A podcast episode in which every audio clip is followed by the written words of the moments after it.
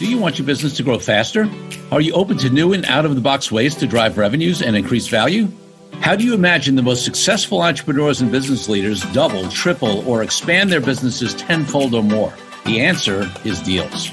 This is a weekly podcast featuring conversations with business owners, executives, and leaders as we reveal behind the scenes details that give you, our listeners, the confidence to pursue your own deal driven growth. On the show, we discuss a huge variety of deals, everything from large, complex mergers and acquisitions to smaller deals that you can do even without significant capital. My name is Corey Kupfer, and I've been supporting deal driven growth for businesses for 35 years as a successful entrepreneur, professional negotiator, and attorney. My goal is to help you strategize, plan for, find, and complete deals that will help your company grow faster. Welcome to the Deal Quest podcast. Let's get started.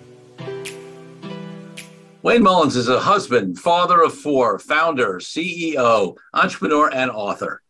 He's um, a generous soul, a, a risk taker, and an out of the box, against the grain thinker and leader. Over the past 20 years, Wayne Mullins has scaled multiple companies, helped hundreds of entrepreneurs do the same with their companies. He's influences over 250,000 entrepreneurs annually through his blogs, books, training programs, and he has personally worked with clients in over 100 industries. That's pretty broad experience uh, from every corner of the globe. Uh, Ugly Mug Marketing has won praises from some of the leading influences in the business world.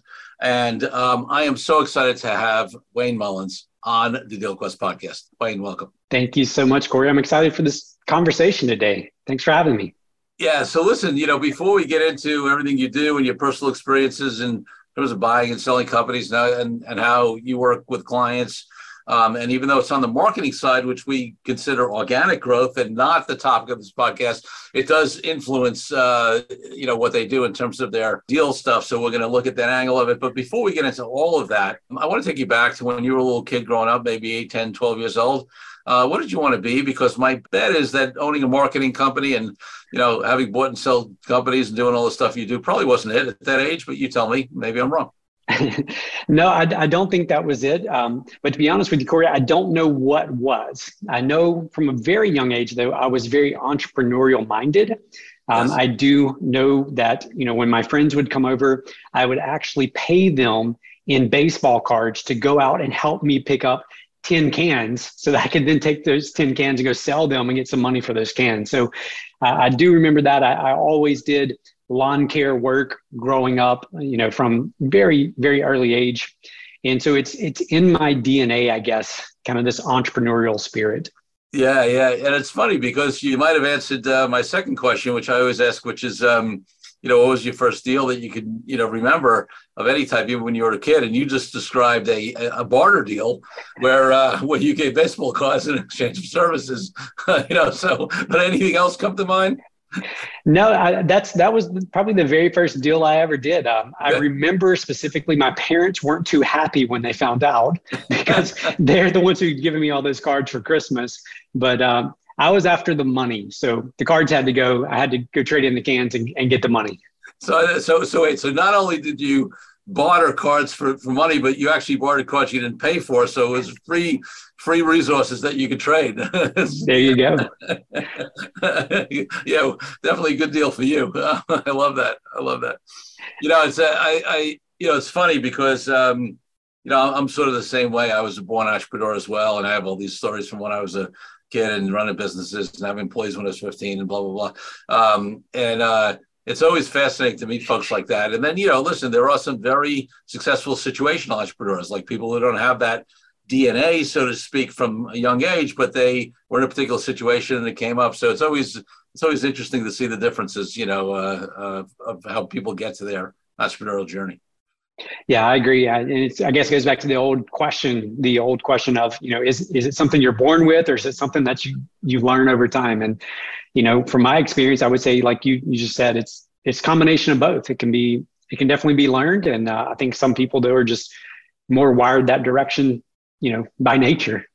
Yeah. Yeah. Yeah. Yeah. And, uh, you know, and I feel like uh, for me, you know, although I did it for a period of time early in my career to gain experience, know, it's almost like I can't breathe if I'm not an entrepreneur. Like I could, you know, like I could never imagine. I mean, listen, you never know what life brings you, but uh, you know, I could never imagine going back And in fact, the one time that I was in a partnership, you know, with my law firm where I had merged my firm into someone else's and they were really the major player, at least in you know, in the beginning. And it, it started feeling like a little bit like a job, like I didn't have control. You know, I was like, all right, no, I'm unmerging. We're out. yeah, I, I, can definitely relate. I've had, uh, you know, since I graduated from school, I guess that was a little over 20 years ago. I've spent a total of three years working for someone else in that 20 year period. So uh, I can relate. Pretty, pretty impressive. I've got a, I've got a friend uh, who's in my entrepreneurs forum who actually never worked for someone else, at least not, not as a, you know, an adult. Uh, he uh, he started a uh, graphic design company on the side in college, and then just graduated and had a company. So I'm always like, you know, like that that amazes me, right? You know. Um, any case, so let's uh, let's talk a little bit about. Um, uh, well, give people like uh, beyond your bio, you know, just a couple of minutes on on what you do on the marketing side for companies, and then I want to go, you know, go back to your personal deal experience, and then how what you do ties into even deals for clients. Yeah, absolutely. Um, so, from a marketing perspective, typically clients who reach out to us, um, they reach a point where they realize that what has been taking place internally is no longer working. Um, they've got usually it's a it's an employee or someone on their team who is fulfilling a role and doing marketing as well within their company.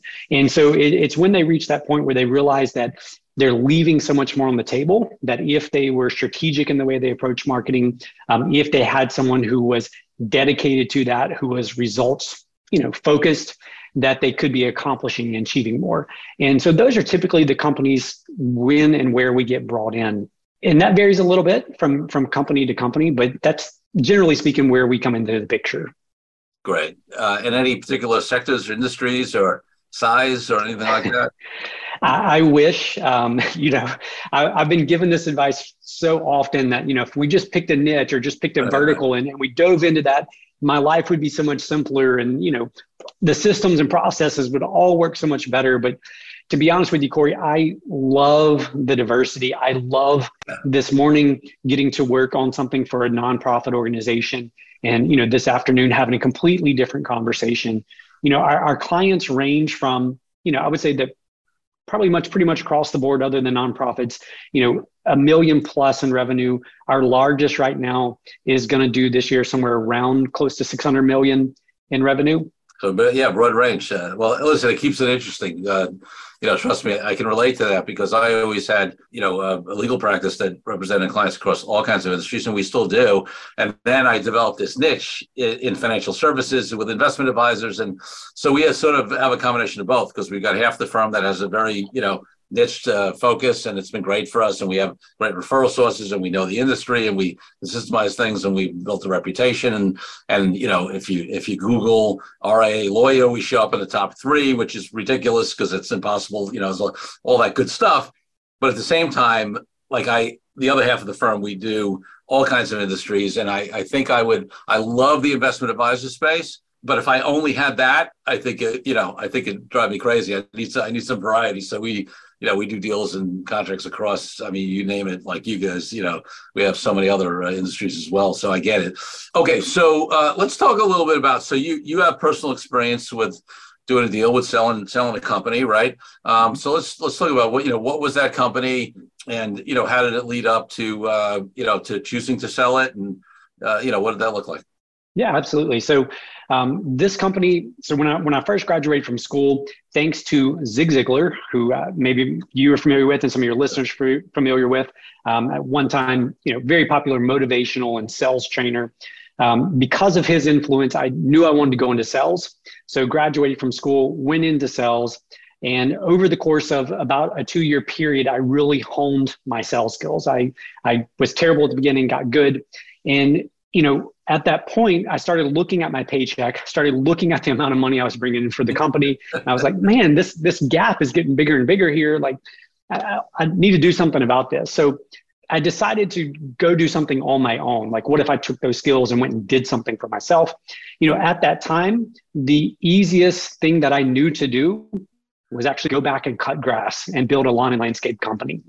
And so, over the course of a three year period, we took that company. I say we is my wife and I, but we took the company from uh, zero and we grew it to a very large size company. Um, it was at that point that it was either expand into other markets, other territories. So we're in a fairly small region. Population here, the biggest town's 48,000. You know, kind of the, the total area is probably about 100,000 in a 30 mile radius, something like that. Let people know where you are. Yeah, I'm in Alexandria, Louisiana. So if you look at Louisiana on a map, we're right in the middle of the state. Yep. You know, I often say, you know, when you if you think of Louisiana, you often think of New Orleans. And if you think of all the sights and sounds and the pictures and the images you you would experience in New Orleans, now picture the polar opposite of that. That is Alexandria, Louisiana. That's where I'm at.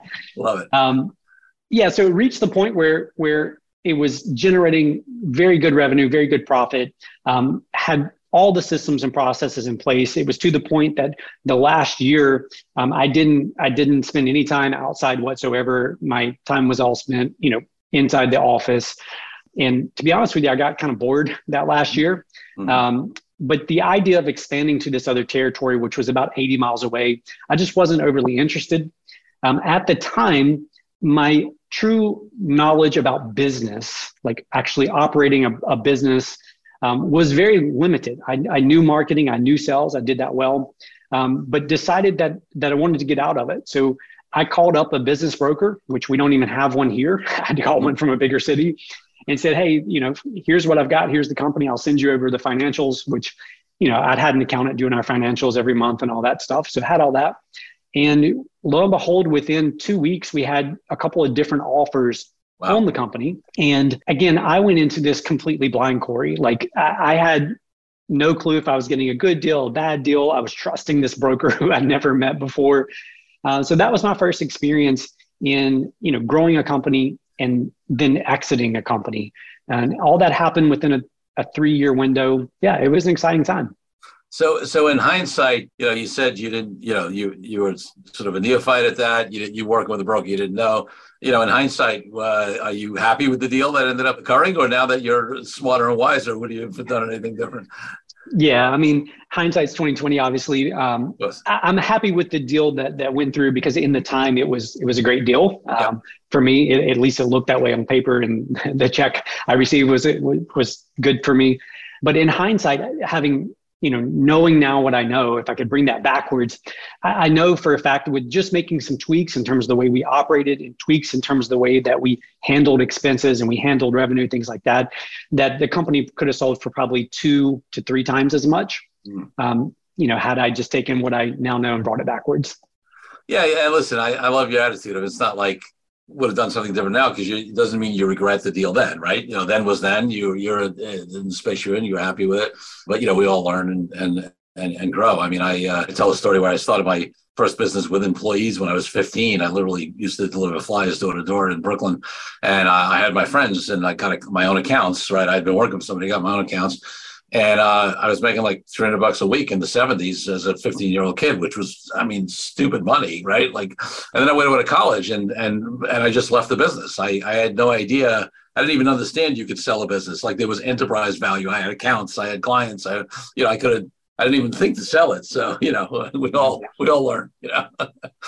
so in terms of that, uh, I just wanted two more questions on that. We'll move on, but. Um, you know, in terms of that experience of working with business broker, because that's a that's a, uh, a lot of small businesses have that, you know, question. Hey, I mean, they're too small for an investment banker, right? So if they're going to get anybody interested, it'll be a business broker. I will tell you that, uh, you know, in my experience, there's a let's say a very broad range of level of skill and integrity amongst uh, uh, business brokers you know? So uh, you know what i mean we don't have to name any names whatever but you know like what was that working with an intermediary generally like what was that experience uh, like? You know what's the what's the value of that? And um, do you see your i mean your clients nowadays i know you work with clients who are doing deals are they working with some sort of intermediary as well? Yeah yeah. So for for me corey what i would say is that in that moment in that time um, it was the only option I really had. I just right. didn't have the knowledge, didn't have the, the network to make that happen. Um, so for me, it was very much a transactional thing. Um, they had a pool of potential buyers that were interested in businesses. I didn't know where to go find that, you know, given the size and, and the, you know, the geography that we lived in. Yep. And so that transaction for me, though, um, there was not much value, I would say, brought to that in terms of, you know, maybe we could have structured things differently and negotiated more. Maybe there was, and, and so, you know, I, I don't discredit what they did or how they structured the deal or anything like that. I, I walked away happy and I'm, you know, still, like I said, it, it worked out well for the time. Um, but, but what I would say is that, you know, I would highly, highly recommend working with someone else who's been through it before. So even if you choose to go with a broker, find a peer, find a mentor, find someone who has either bought or sold before because their knowledge in terms of, you know, how to structure it, even the way that financials are put together, all that that information can make such a big difference. Um, not only in the sale, but then what takes place after the sale, the transition, how smooth that process goes. All of that that stuff is just so invaluable. So I, I highly recommend um, work with somebody who's done it before. Um, you know, if you're if you're novice and you you don't know all the, the financial details and how to structure a deal and all that stuff, then definitely bring in some other outsiders to get second opinions on what's taking place. Yeah, yeah, yeah. No, totally makes sense. All right, so then so you sell this company and then and then uh, did you start uh, your current company right after that, or, it, or were there other stops along the way?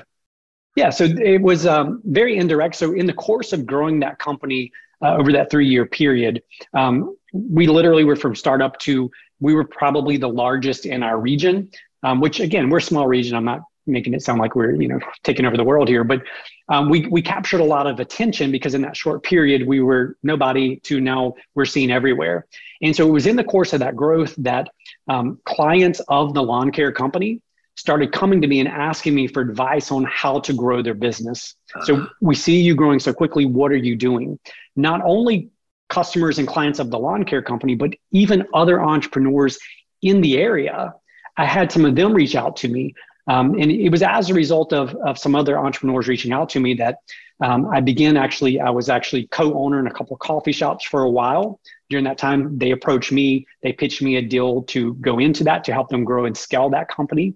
Um, and so it was out of those conversations and kind of the side consulting things that I was doing that eventually the current company, Ugly Mug Marketing, would be born. Got it. So let's talk about those coffee shops and those other little, you know, businesses that. So, you know, how were those deals structured, if you're willing to say? Were, were those the kind of thing where, hey, we see that you're great at marketing and sales, and we'll give you a piece of equity to do that? It was, you know, was it was it an equity for services kind of arrangement? Did you invest?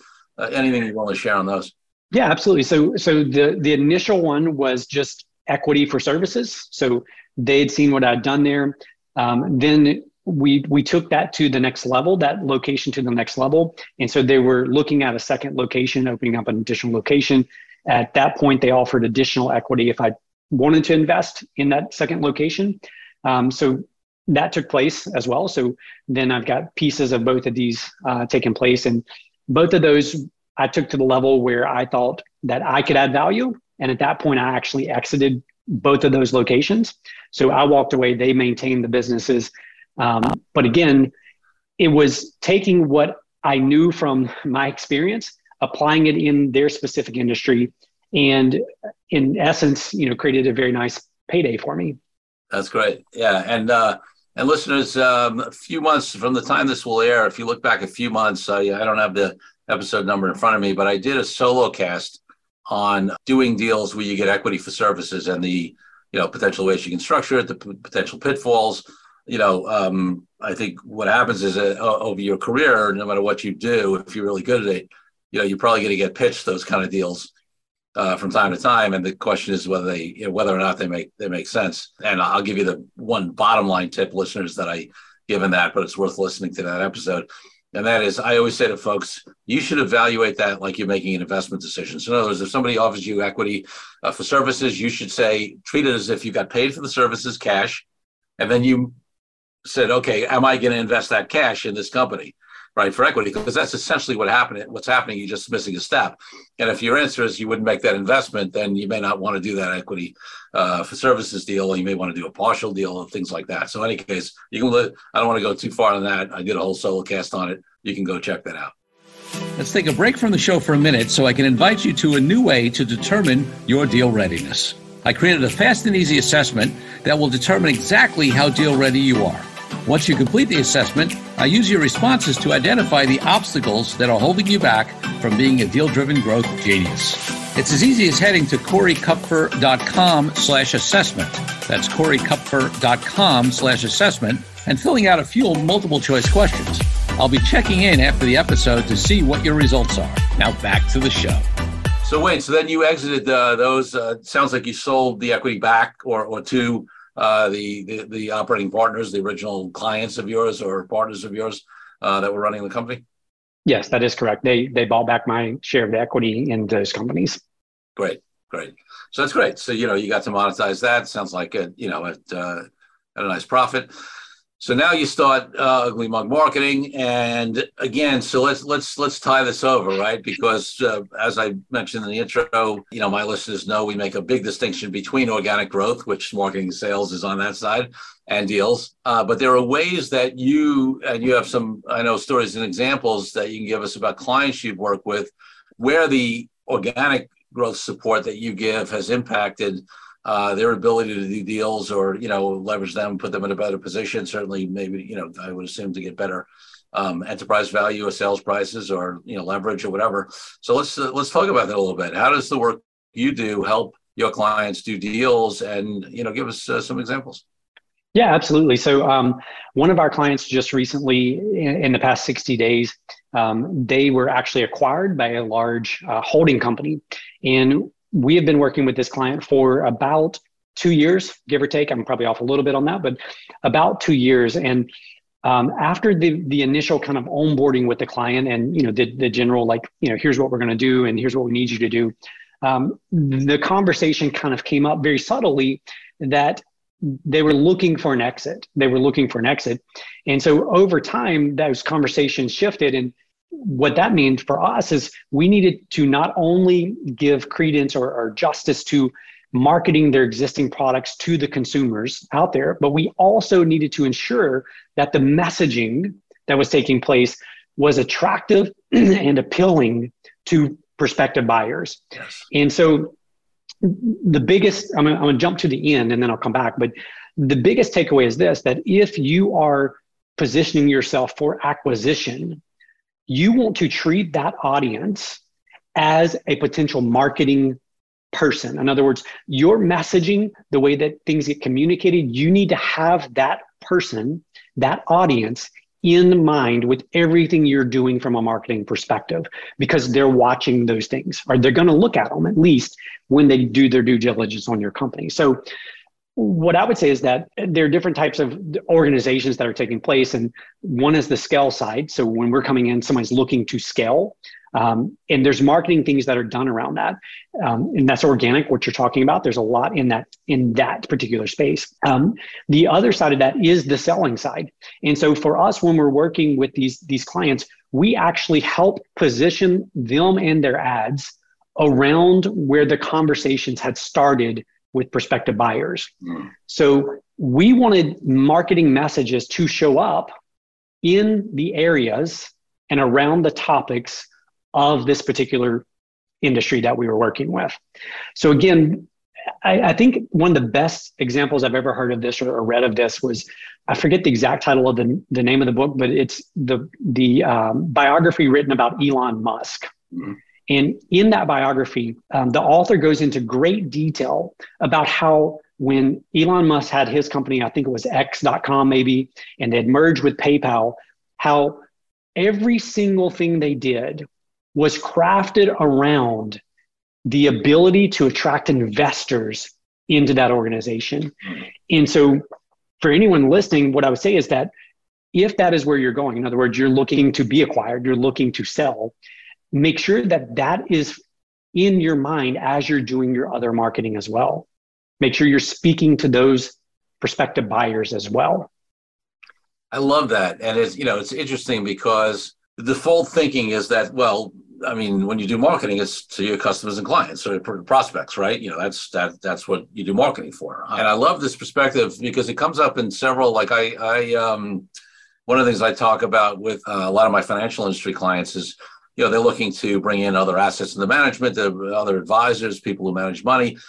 And uh, I always ask them, what is your value proposition to these folks? And that is a different value proposition than they have to customers and clients, right? Those people they actually manage the money, and and it's especially true in that in the financial services industry because it's super competitive to get great talent and people who, who, who control money. And a lot of times they haven't thought about it before, and it's a similar thing, right? It's another constituency or stakeholders or what we're going to call a market, right? That you need to have a message to, and uh, you know, or I, I say the same thing on the uh, on the buyer side, right?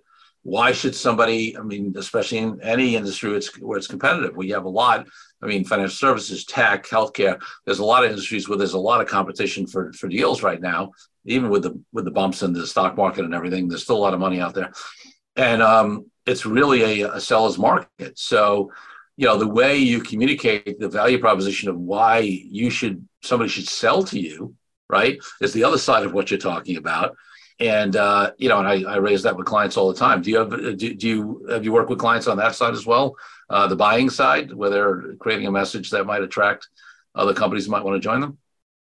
Um, so not directly. Um, one of one of our companies that we work with right now, um, they're in a huge acquisition phase.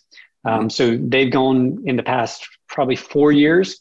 They've gone from two or three locations to now they're at 53 locations in probably seven states, something like that. And so we're we're working with them on their marketing, and then as they acquire, we take over marketing of the new locations. But but again, I think part of that marketing message is the same. So in other words, when they're going out to to pitch to acquire another company, those owners are looking back and seeing what's taking place. How are they treating their their team members, right? And all of those things, if done thoughtfully can be reflected in your public marketing. Yeah. Um, and when an acquisition does take place, one of the, the the things that again I don't we could dive down this rabbit hole or not, but one of the things that we do help people do is how do you actually market to the team, to the, the employees, the team members on the company you've just acquired? Because depending on the way the acquisition's taken place, and we've worked with clients on both sides where it's uh, it's publicly known ahead of time. Both you know employees on the new new team you're acquiring know about it. Um, but we've also worked on the other side where day one they come in, they take over email, they take over everything. By the way, we're the new owners. Welcome to the team. And so we do work with them on what is the messaging? How do we communicate what is about to take place? Because anytime there is change, so in an acquisition, either side of the table, anytime there is change, there is going to be loss or at least perceived loss. And so when I'm speaking to that, I'm speaking from the team members' perspective. So the, the people who work for the company that just got acquired, yep. in their mind, they're losing something. They're giving up something. Even though things may actually get better, they're losing the fact that things are no longer going to be the way they were. Yep. And so anytime there's loss, there's going to be grief in other words, they're going to go through a grieving process. And if you can help them walk through that grieving process quickly, help them overcome the belief that the losses are going to be worse than they are, the sooner you can get back up to production levels and the sooner you know you don't have to worry about um, team members exiting and all the gossip that takes place the water cooler talk and all that kind of stuff yeah no question and, and that is um, you know, I have this uh, 10 step uh, video uh, that I talk about in terms of uh, doing deals. And one of the steps that I talk about is the communication strategy externally and internally, right? The communication strategy to all the stakeholders. And you're absolutely right. You know, the employees are definitely uh, one of those. And, and that's a place where, you know, you see in the post, um, you know, if you do a, a debrief of various deals, you see where, you know, some companies have done it really well and some companies have not done it well at all. Uh, you know, and and and uh, you know, no matter when it's been, uh, it's always a mistake not to do that well. And certainly in a time now when it's when talent is tough to find, right, and the job market's tight, you certainly don't want to be alienating good folks and losing them or having them be demotivated. Uh, that could really adversely affect the value of what otherwise might look like a great deal. So that communication strategy work that you guys do internally with the you know, for the employees is, is absolutely crucial. Absolutely and, crucial. Yeah, I, I completely agree. And I think the other component of that is the way that it's presented and packaged. Right. So I mean, you you can send something out that that is just an email, and that's going to communicate even though it's the same words, that's going to communicate the message one way. Or you could print a letter and you could hand address it to each person, same exact words, it's going to communicate a message differently to that person. And so, one of the things that, that we talk with them about is um, perception becomes reality. Sure. And so, the way that they perceive those initial messages and that initial communication is going to set the tone for the relationship going forward as you're bringing them into you know your your company or whatever it may be yeah do they feel valued? Do they feel heard and seen? Uh, are there you know you talk about loss uh, i mean no question. And and and you know like uh, you know risk. I mean i you know i have a, I have a phenomenal employee who is uh you know but anytime we change anything significant i'm not even talking about m&a level. I'm talking about you know a new a new system a new whatever a new hire you know. Um just you know one of those people who doesn't love change, right? And she's gotten so much better. She's, you know, um, but uh, you know, so even in that mini situation, I'm always thinking, okay, you know, how how am I going to communicate to her the value and how this is going to be good for the company and good for her in the long run? And you know, so she, you know, is open to it because um, you know, re- listen, resistance from employees. I mean, whether it's adoption of a new software system or whatever, you know, I mean, you know, the, I hear people all the time is in the entrepreneurial community as going around and asking, oh, which CRM should we use or which, you know, and the answer from every professional, the first one is whichever one your people will actually use. you know, like, you know, if it's got 20 more bells and whistles, but they're not going to use it, it's not, you know, that's not the yeah. choice. So, yeah. Absolutely. Um, good stuff. So listen, with your experience, uh, any other things that come up? Any other lessons or, or things that you think might be valu- valuable in terms of the role that you've played? You know, and maybe how marketing relates to you know successful deals or anything else that comes to mind. Yeah, I, did, I just think that you know it's the intentionality. So whether you're scaling, whether you're selling, or whether you're maybe doing succession planning, um, the intentionality behind the messaging matters. And I think a mistake that so many make is that they they think of marketing as this thing we do to the public or we do for the public for the prospects. But in reality marketing is about communication. It's about persuasion um, through your messaging. And so it's with intention that you can smooth so many of the obstacles so much of the resistance by clearly articulating clearly marketing internally. You know whether that's to your team that um, you know you're about to sell or you're about to buy or you're about to have a bunch of new teammates because we're acquiring whatever that may be or succession same thing.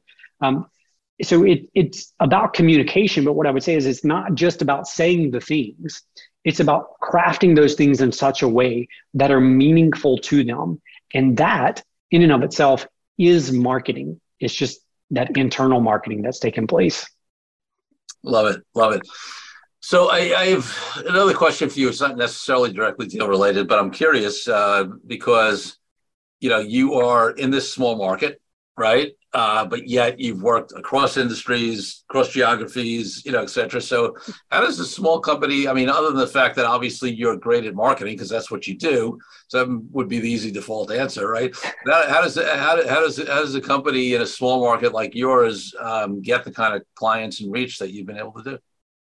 Yeah, the answer, Corey, I would say is we play the long term game. So we're not playing the short term game. And in the early years, that is very costly. In other words, there's things we could have done with our resources in terms of money and ad spend and marketing that would have produced much quicker returns for us. But we are playing the long game. So we are investing in relationships. You know, um, we've been fortunate to work with a few different New York Times bestselling authors. And all of those come to us through referral, through word of mouth. Um, we're working with, we got clients in Hollywood and Beverly Hills right now. we are working with um, a, a, plastic surgeon in Beverly Hills who was the original Dr. 90210 um, back when that series launched. And again, it's because we've invested in these relationships and we play in this long term game. Um, in terms of our marketing. So it's not about a transaction for us, it's about a relationship. And you know, at the end of the day, it it's really goes back to what we all know to be true is that when you treat people as human beings and when you do what's truly in their best interest, at some point that's going to come back to you. And for us, it certainly has. That's great. Yeah, listen, it seems like you built a phenomenal uh, company. It's you know you love what you do. I love uh, I mean, obviously, it's not all what you do. We focused on the deal angle of it here because that's what this podcast is about. But you do all kinds of marketing, you know, for for, for various companies and um, uh, you know, and, and, and serve them in various ways. I appreciate you bringing your deal angle to it uh, for for this purpose. Um, so, if people want to find out more about your services, whether they're related to deals or uh, just related to general marketing, uh, you know, external or internal, uh, what's the best place for them to go? Yeah, the best place is just simply our website. It's just uglymugmarketing.com. Got our email addresses, phone numbers, all the other stuff's right there on the website. All right. I was going to go to my final question, but I realized I have one in between. Any story behind uh, Ugly Mug uh, coming up with the name? Yeah, actually, there is. So um, there's this gentleman by the name of David Ogilvy, um, who was very popular marketer um, he grew a firm called Ogilvy and Mather. At one point, they were the largest in the world. Yep. They're still in the top 10 offices literally around the world. But David Ogilvy had this saying inside his offices that was this I would rather see an ad that's ugly and effective over one that's beautiful but isn't. Mm. And so, you know, for those not familiar with our industry, the, the marketing advertising industry, so much of our industry is driven by attempting to win awards you know so the most creative design the most this the most that. Um, and so for us from day one i wanted to set our north star not on winning awards not on what's beautiful but on what matters most and that is the results for our clients. Love that. Love that story. Um, Wayne, my final question of the podcast is always about my highest ideal in life, which is freedom. And for me, that's uh, means freedom from for all people from oppression in the world to why I'm an entrepreneur and I haven't had a boss in decades. Uh, what does freedom mean to you, and how does it impact your life and business? Yeah. So my answer, Corey, is this: that um, you know, I think for me, freedom. Uh, at one point, I, I clumped it as just this one word, like freedom's freedom. But what I've learned over my journey is there's actually two different types of freedom. There's freedom from, and there's freedom to. And most entrepreneurs, I believe, are seeking freedom too freedom to set their own schedule, freedom to take off when they want, freedom to make as much money as they want, freedom to do all these things. Um, but what often I think happens is we end up in this trap of we merely have freedom from. We now have freedom from our boss who used to tell us what to do. And so for me, it's it was this process of learning the difference between freedom from and freedom to and understanding what's required to make that jump or that bridge connect. Mm. All right. So I, I, have got to ask one follow up, which is, and I know this is probably something we can spend hours on, but highlights of what you think is required to make that jump you just talked about. Yeah. Yeah. I, I think, you know, not to dive into the whole subject, but, but I believe there's a big difference between growth and scale. And when you're truly scaling, it's not necessarily about a revenue number. It's not even necessarily about a rate of growth. What scaling is, is scaling is where it's no longer one plus one equals two. It's about synergy. And the key component for entrepreneurs is that synergy must take place without you. In other words, your business is scaling when your inputs no longer matter. You're still growing. The growth is taking place because of other people's inputs, and those inputs are synergistic. It's not one plus one equals two, it's one plus one equals some multiple. Um, so that that would be skirting kind of around, but that's I think the, the core of that. It's it's got to be about the systems, the processes that are in place, the culture that is in place that enable you to have freedom to do those things. I love that. And listen, folks, I mean, I've seen so many entrepreneurs, and I've been in stages, you know, of this earlier in my career before I started to understand some of the stuff that you're alluding to, where you know, we yeah, we scaled and and what it caused me to have is actually much less freedom, less time, right? Because it was still dependent upon me. And what scaling meant was that, you know, my my my freedom to control my schedule, my time, where I put my energy and passion actually reduced, right? Because because it was too dependent upon me. So I, I, I love that distinction, which is why I wanted to explore it a little more. Um, Wayne, thank you so much for being a great guest on the DealQuest podcast. Thank you so much, Corey, for your time. I've enjoyed it. Thank you for joining me on this episode of DealQuest, where we help you understand how deal driven growth can be your ticket to freedom. I want to invite you to a unique way to tap into the wisdom and experience of the DealQuest community. Join the DealQuest Deal Den Zoom calls, a free monthly 90 minute mastermind. In the mastermind, we address all the challenges you may be facing and help support you with the opportunities that may arise in terms of deal driven growth. You will get input not only from me, but all the members on the call will collaborate and serve each other in a mastermind format. To sign up for the free mastermind, go to www.corykupfer.com slash dealden. That's corykupfer.com slash dealden. I'll see you there. I'm Corey Kupfer. Until next week, wishing you the freedom and financial prosperity that I know your deal quest will bring.